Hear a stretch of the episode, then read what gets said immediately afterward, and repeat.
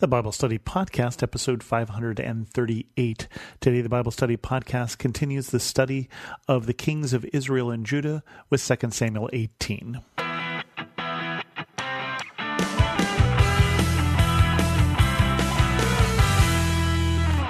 Welcome to the Bible Study Podcast. I'm your host, Chris Christensen. We left off in the middle of 2 Samuel 18 last week. We're going to pick up in verse 19. For those of you who were not with us, you'll probably want to go back and listen to that or start this whole study over again. But we left off with David's son Absalom has revolted against him, and then he has died. He has been killed, and this is the aftermath here. And it starts with this David mourns.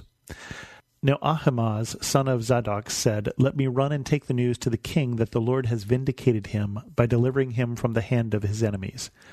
You are not the one to take the news today, Joab told him. You may take the news another time, but you must not do so today because the king's son is dead.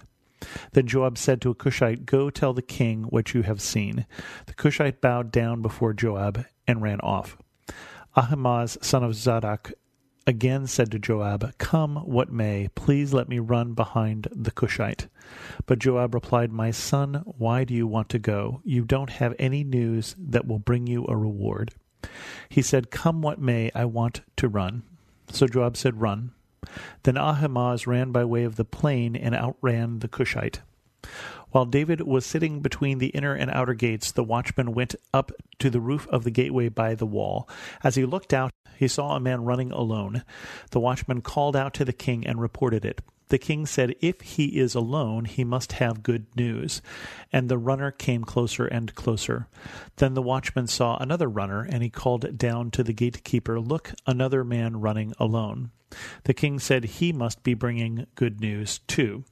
The watchman said, It seems to me the first one runs like Ahimaaz, son of Zadok. He's a good man, the king said. He comes with good news.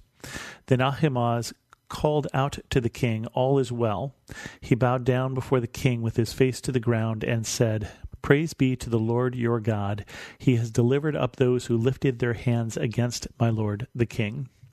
The king asked, Is the young man Absalom safe? Ahimaaz answered, I saw great confusion, just as Joab was about to send the king's servant and me, your servant, but I don't know what it was. The king said, Stand aside and wait here. So he stepped aside and stood there. Then the Cushite arrived and said, My lord the king, hear the good news. The Lord has vindicated you today by delivering you from the hand of all who rose up against you. The king asked the Cushite, Is the young man Absalom safe?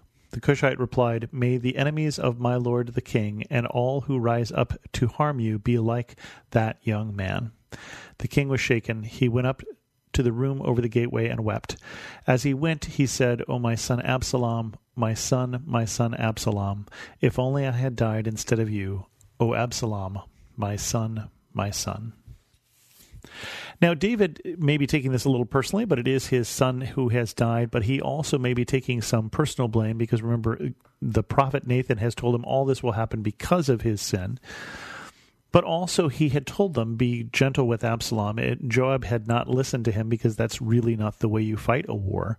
And he may have saved David from a bigger problem of what was he going to do with Absalom afterwards. This person who much of Israel had followed.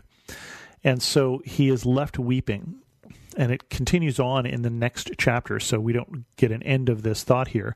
Joab was told, The king is weeping and mourning for Absalom, and for the whole army the victory that day was turned into mourning, because on that day the troops heard it. The king is grieving for his son. The men stole into the city that day as men steal in who are ashamed when they flee from battle. The king covered his face and cried aloud, O my son Absalom, O Absalom, my son, my son. Then Joab went into the house to the king and said, Today you have humiliated all your men, who have just saved your life and the lives of your sons and daughters and the lives of your wives and concubines. You love those who hate you and hate those who love you. You have made it clear today that the commanders and their men mean nothing to you. I see that you would be pleased if Absalom were alive today and all of us were dead. Now go out and encourage your men. I swear by the Lord that if you don't go out, not a man will be left with you by nightfall. It will be worse for you than all the calamities that have come on you from your youth till now. So the king got up and took his seat in the gateway. When the men were told, The king is sitting in the gateway, they all came before him. Meanwhile, the Israelites had fled to their homes. So David is mourning for his son. It seems not inappropriate, but it is inappropriate in his role as king. And Joab is that treasured kind of advisor who speaks truth to power. Joab comes and tells the king what he does not want to hear. Now, Joab, who was the one who killed Absalom or had him killed, because he knew it needed to be done, even though David didn't want to do it. And then also, you remember in the last chapter, he tells this young man who wants to go bring David the news, there's no news here that's good news. This isn't going to get you a reward. You're, you don't have anything to tell the king he wants to hear. He wants to hear that everything is okay and his son is all right, and his son is dead. And so don't bring him this news. Now it's interesting that so he doesn't bring him the news that his son has died. He just brings him the news of the victory and then lets the Cushite, that foreigner who is from the land of Cush, so he'd be a, a dark skinned man from Africa, is coming and runs and brings the news that Absalom is dead. And David mourns. And and David mourns, but he mourns inappropriately. Joab is right here. He's saying what you're telling the people is you wish we were dead and he were alive. You would be happier then well, you need to understand we're all going to go away. If that's the way you're treating us, you need to understand that this is going to be the worst thing that's ever happened to you. And again, the value of the person who is willing to tell you the truth, even though in David's case he's the king. Even though he has all the power, he is fortunate to have an advisor who is willing to look him in the face and say, You're wrong.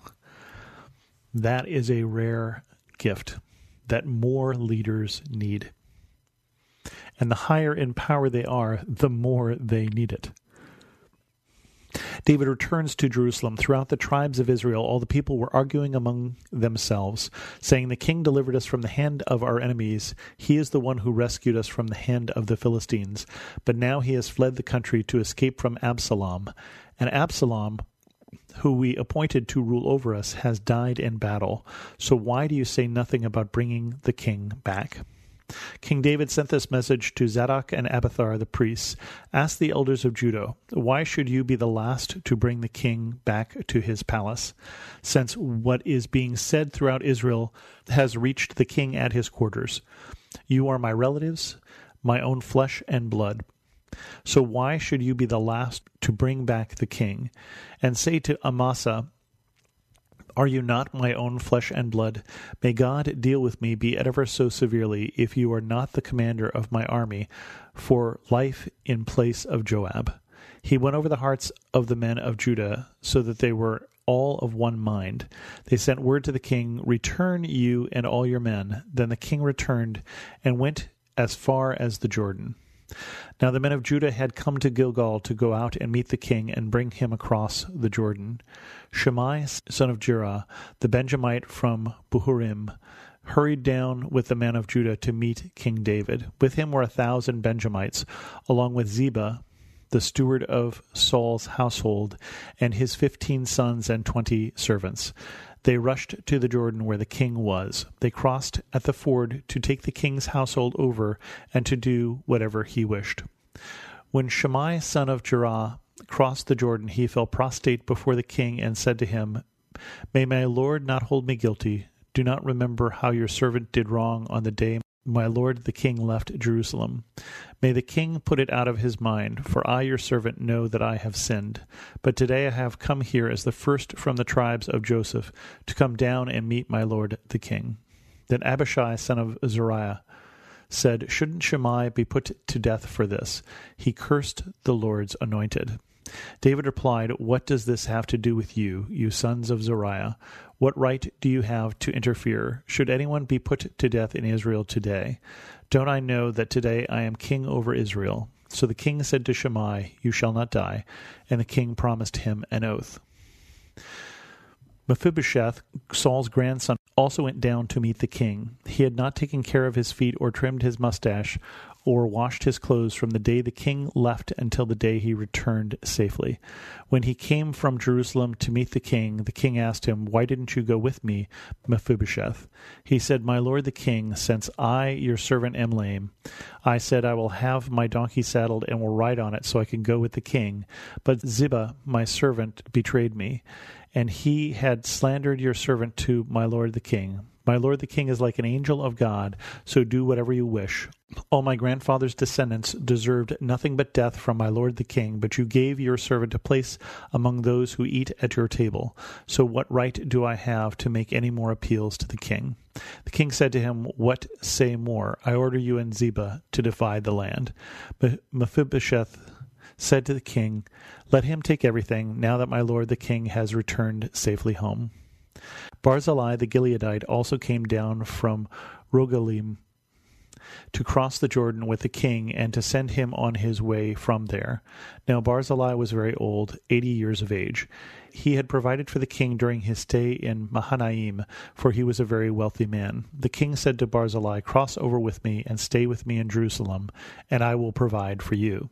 But Barzillai answered the king, How many more years will I live, that I should go up to Jerusalem with the king? I am now eighty years old. Can I tell the difference between what is enjoyable and what is not? Can your servant taste what he eats and drinks? Can I still hear the voices of male and female singers?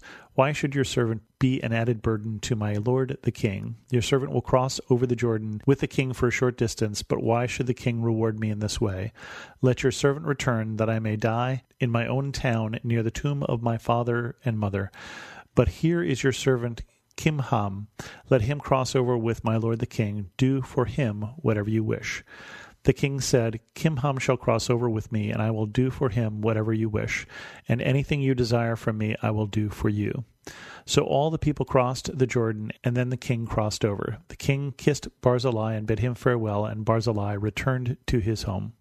When the king crossed over to Gilgal, Kimham crossed with him. All the troops of Judah and half the troops of Israel had taken the king over. Soon all the men of Israel were coming to the king, saying to him, Why did our brothers, the men of Judah, steal the king away and bring him and his household across the Jordan, together with all his men?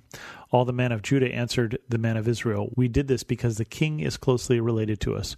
Why are you angry about it? Have we eaten any of the king's provisions? Have we taken anything for ourselves? Then the men of Israel answered the men of Judah, We have ten shares in the king so we have a greater claim on David than you have. Why then do you treat us with contempt? Weren't we the first to speak of bringing back our king? But the men of Judah pressed their claims even more forcefully than the men of Israel. We get one of these sort of stories that says that victory has many, many fathers. Everybody wants a claim in the king now that the king is popular. And we have scores that could be settled if David was one to settle scores, there are two people here that he could settle scores with. First was the one who, remember, as he's leaving, is throwing rocks at them for a long time and cursing him. And he says, again, when they want to kill this guy, What's it to you? And he forgives him basically for what he did.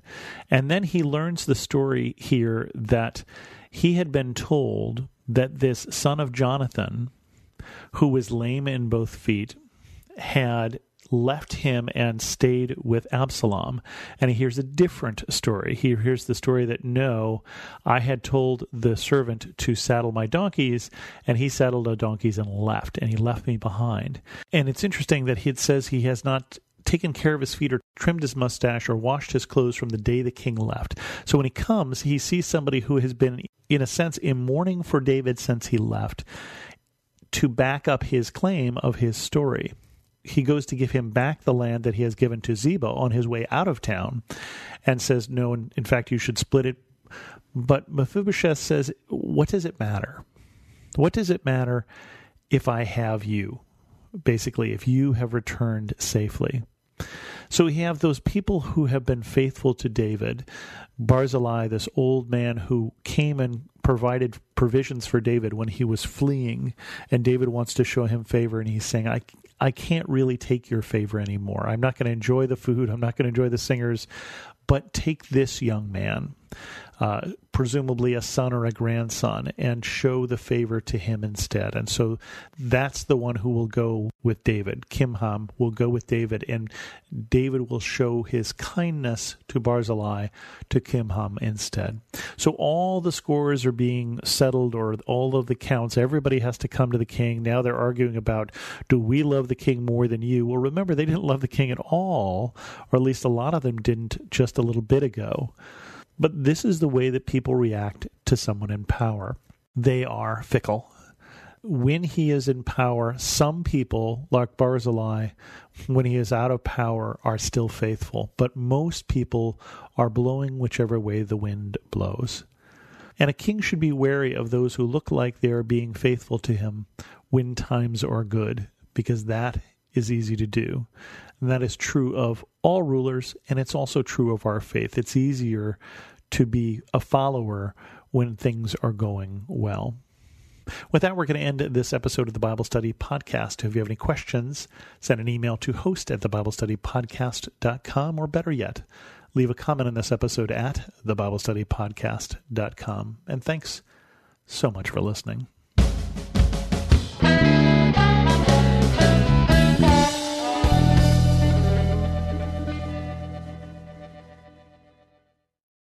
Hello, hello. Quinice Petway here, co host of the Your Daily Bible Verse podcast.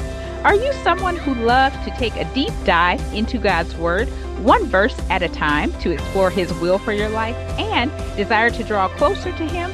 If that sounds like you, I'd love to invite you to head over to lifeaudio.com and search your daily Bible verse to tune in and subscribe for daily inspiration, life application, and spiritual transformation through the in depth exploration of God's Word.